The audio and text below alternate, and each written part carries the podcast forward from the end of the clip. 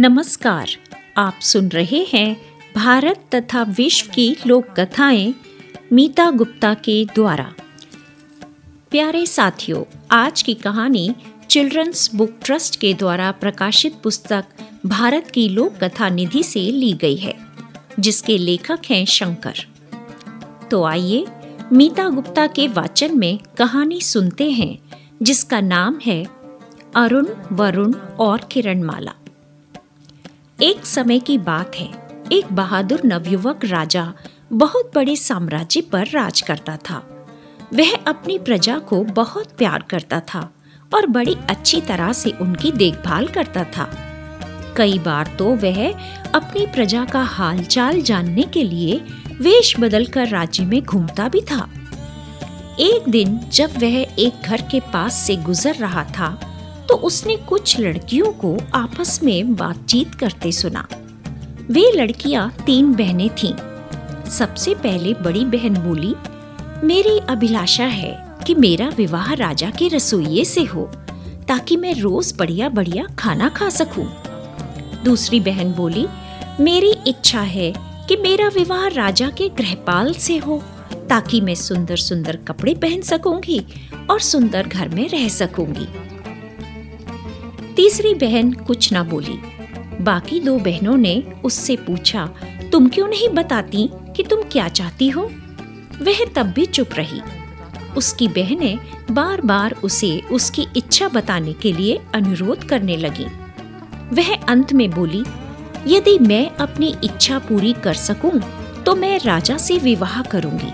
तब मैं रानी बन जाऊँगी और देश के शासन प्रबंध में राजा की सहायता कर सकूँगी।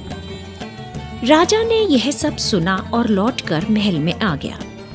दूसरे ही दिन राजा, रसोईया और गृहपाल तीनों दूल्हों की सज्जा में उन लड़कियों के घर जा पहुँचे।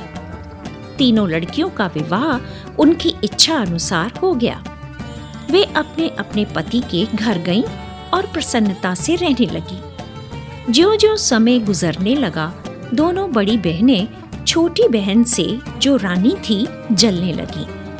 उन्हें लगता था कि वह उनसे हर बात में अधिक संपन्न है। कुछ समय बाद रानी के लड़का पैदा हुआ। उसकी दोनों बहनें बच्चे के जन्म के समय अपनी बहन के पास सहायता के लिए आई हुई थी।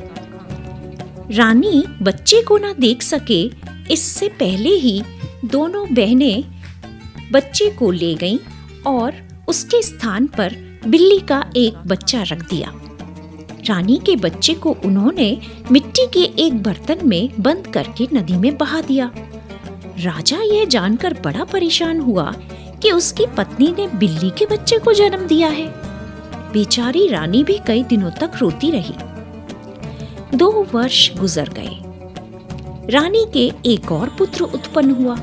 लेकिन उसकी बहनों ने फिर उसे धोखा दिया। रानी बच्चे को ना देख सके, इससे पहले ही उन्होंने बच्चे को हटाकर उसके स्थान पर पक्षियों का जोड़ा रख दिया। उन्होंने पहले की तरह ही इस बच्चे को भी मिट्टी के बर्तन में बंद करके नदी में बहा दिया। राजा और रानी अपने दुर्भाग्य पर बहुत दुखी थे। दो वर्ष के बाद रानी के एक और बच्चा पैदा हुआ। इस बार यह एक सुंदर लड़की थी। लेकिन दोनों बड़ी बहनों ने फिर पहले की तरह ही धोखा किया। बच्ची को हटाकर उसके स्थान पर एक गुड़िया रख दी और बच्ची को मिट्टी के बर्तन में बंद करके नदी में बहा दिया। जब राजा ने यह सुना कि तीसरी बार भी रानी ने एक विचित्र वस्तु को जन्म दिया है तो उसे बड़ा धक्का लगा। वह सोचने लगा कि रानी स्त्री है या जादूगरनी। इस विचार के कारण उसने रानी से अपना पीछा छुड़ाने का विचार किया और उसे राजमहल से निकल जाने की आज्ञा दे दी। बेचारी रानी चली गई और एक झोपड़ी में रहने लगी। वह भिकारिन की तरह रहती थी, क्योंकि उसकी देखभाल करने वाला कोई न था। इधर नदी में बहाए हुए बच्चे मरे नहीं थे। एक ब्राह्मण उसी नदी के किनारे कुछ दूरी पर रहता था। जब पहला मिट्टी का बर्तन बहता हुआ आया तो ब्राह्मण नदी में स्नान कर रहा था। जब ब्राह्मण ने मिट्टी के बर्तन को पानी से निकाला और उसके भीतर नवजात शिशु को देखा तो आश्चर्य में पड़ गया। उस ब्राह्मण के कोई बच्चा नहीं था। उसने बच्चे को घर ले जाकर अपनी पत्नी को दे दिया। वह बोला, देखो, ईश्वर ने हमें पुत्र दिया है। हमें बड़ी सावधानी से इसे पालना चाहिए। ब्राह्मण और उसकी पत्नी बच्चे की देखरेख करते रहे। उन्होंने उसका नाम अरुण रखा। दो वर्ष बीत गए। ब्राह्मण फिर एक दिन नदी में स्नान कर रहा था। जब दूसरा बर्तन बहता हुआ आया, वह बच्चे को लेकर भागा भागा घर आया। उसकी पत्नी और वह एक और पुत्र पा जाने पर बहुत प्रसन्न थे। इसका नाम उन्होंने वरुण रखा। एक दिन ब्राह्मण की पत्नी बोली, यदि एक लड़की भी होती तो कितना अच्छा होता। दो वर्ष गुजर गए और ब्राह्मण को तीसरा बच्चा भी नदी में बहता हुआ मिला। घर पहुंचकर वह अपनी पत्नी से बोला, यह रही तुम्हारी लड़की। ब्राह्मण और उसकी पत्नी बहुत प्रसन्न थे। इस लड़की को उन्होंने किरण माला नाम दिया। ब्राह्मण धनवान था। उसने इन तीनों बच्चों को अच्छी शिक्षा देने में कोई कसर ना उठा रखी। समय बीतता गया। दोनों लड़के बहुत सुंदर नवयुवक हो गए और लड़की अति सुंदरी नवयुवती। किसी चीज़ की कमी ना थी। और वे सब बड़े आनंद से रहते थे। लेकिन अब ब्राह्मण और उसकी पत्नी बूढ़े हो गए थे। कुछ समय बाद ही उनकी मृत्यु हो गई। जिस घर में वे रहते थे, वह था तो बहुत बड़ा, लेकिन था पुराना। इसलिए तीनों बच्चों ने एक नया घर बनाने का निश्चय किया। अरुण, वरुण और किरण माला ने अपना घर महल जैसा बड़ा और सुंदर बनवाया। उन्होंने इस घर को बहुत सुंदर और मूल्यवान चीज़ों से सजाया और उसके चारों ओर एक सुंदर बाग भी बनवाया। एक दिन एक सन्यासी उनके घर आया। अरुण, वरुण और किरण माला ने उसका बहुत आदर सत्कार किया। इन तीनों बच्चों से सन्यासी बहुत प्रभावित हुआ। वह बोला, यहाँ तुम्हारे पास सब कुछ है। केवल एक चीज़ की कमी है। तीनों बच्चों ने पूछा, वह क्या है? सन्यासी बोला, यहाँ से बहुत दूर एक पर्वत है। उस पर्वत के शिखर पर एक सोने का वृक्ष है और उस पर दो तोते रहते हैं। उन तोतों को अपने घर ले आओ, तभी तुम्हें पूर्ण शांति और आनंद मिलेगा। दोनों भाइयों और उनकी बहन ने बहुत ध्यान से सन्यासी की बात सुनी। सन्यासी ने आगे कहा एक मुश्किल यह है कि जब तोते लेकर लौट रहे होंगे तो किसी भी कारण से पीछे मुड़कर ना देखना। यदि तुमने मुड़कर पीछे देखा तो एकदम चट्टान बन जाओगे। तीनों बोले, हम कोशिश अवश्य करेंगे। हम आपके कहे अनुसार ही चलेंगे और तोतों को घर ले आएँगे। सन्यासी ने उन्हें आशीर्वाद दिया और चला गया। सबसे पहले अरुण तोतों को लेने के लिए रवाना हुआ। वह कई दिनों की यात्रा के बाद पर्वत की चोटी पर जा पहुँचा। वहाँ उसे सुनहरा वृक्ष मिला और उस पर दो तोते भी थे। उसने पेड़ पर चढ़कर तोतों को पकड़ लिया। जब वह लौट रहा था तो अचानक ही ऊँची ऊँची आवाज़ें उसे पीछे से बुलाने लगी। उसने पीछे मुड़कर देखा और उसी क्षण वह चट्टान बन गया। तोते उड़कर वापस सुनहरे वृक्ष पर चले गए। बहुत दिन गुजर गए। जब अरुण वापस नहीं आया तो वरुण यह जानने के लिए कि अरुण को क्या हुआ, तोतों की तलाश में घर से निकला। लेकिन वरुण का भी वही हाल हुआ, जो अरुण का हुआ था। वह भी चट्टान बन गया। अब अपने भाइयों के लौट आने की किरण माला ने बहुत प्रतीक्षा की, लेकिन उनका तो कहीं नामो निशान ही न था।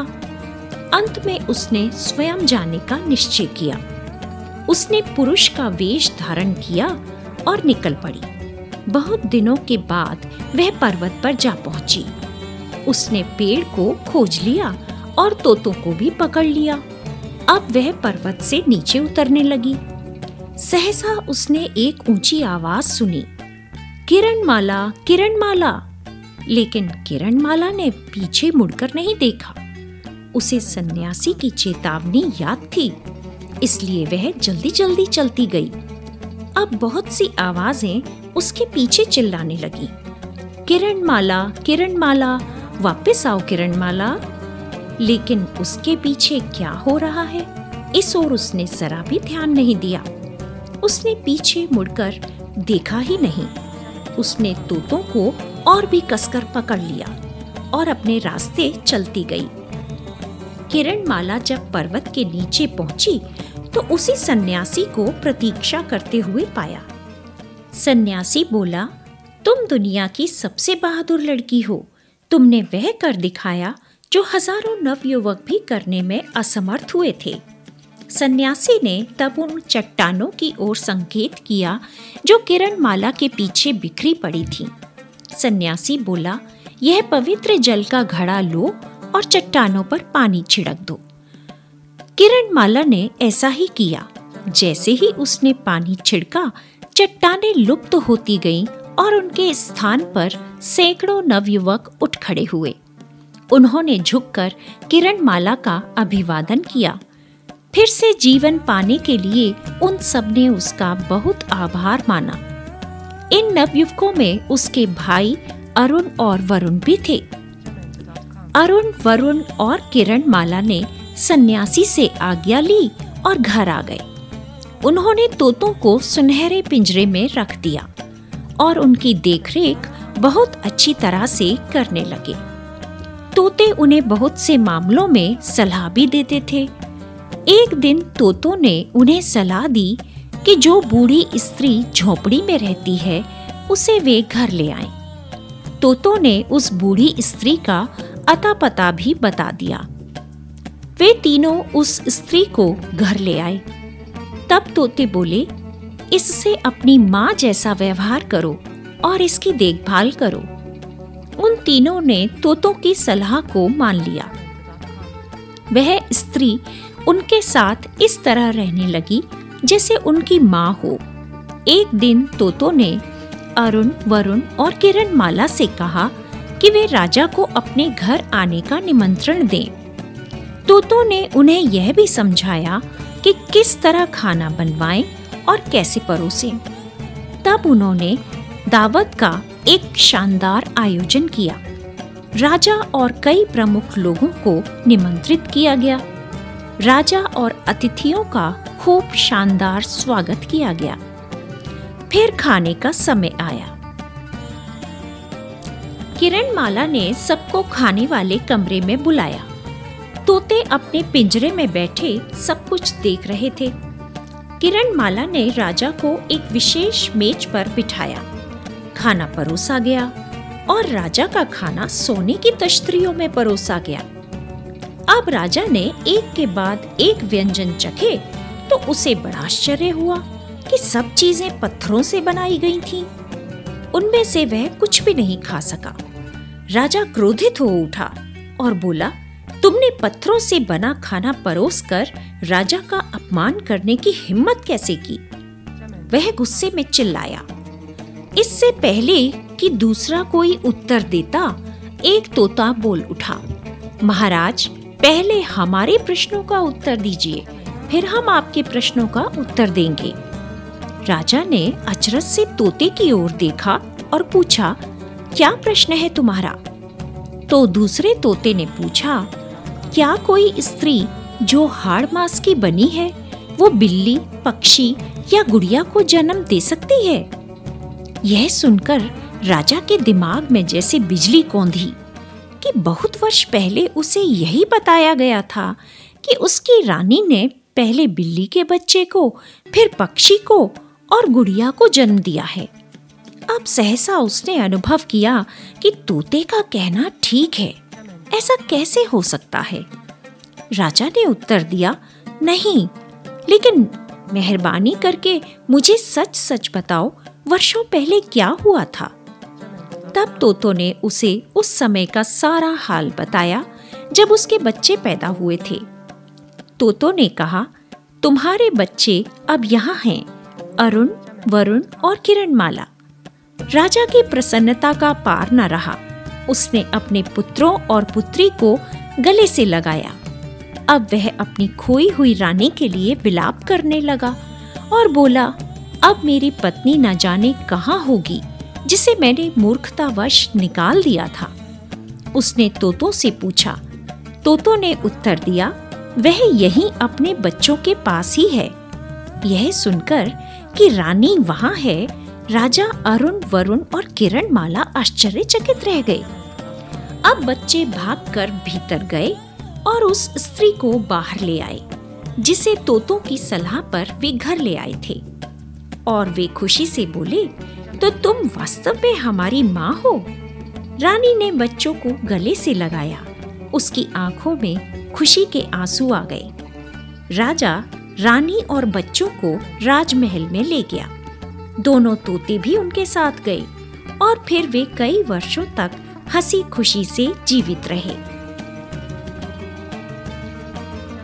इस कहानी से यह संदेश मिलता है कि समय का चक्र किस तरह अपनों को अपनों से पिछड़वा देता है और वही समय चक्र अपनों को मिलवा भी देता है। अभी आप सुन रहे थे कहानी अरुण वरुण और किरणमाला, जो भारत की लोक कथा निधि पुस्तक से ली गई थी। मुझे आशा है कि इस कहानी को सुनकर आपको भी अपने बचपन की यादें ज़रूर याद आई होंगी। तो फॉलो या लाइक बटन दबाकर मेरा पॉडकास्ट फॉलो ज़रूर करें ताकि मैं आपको और अच्छी कहानियाँ सुना सकूँ।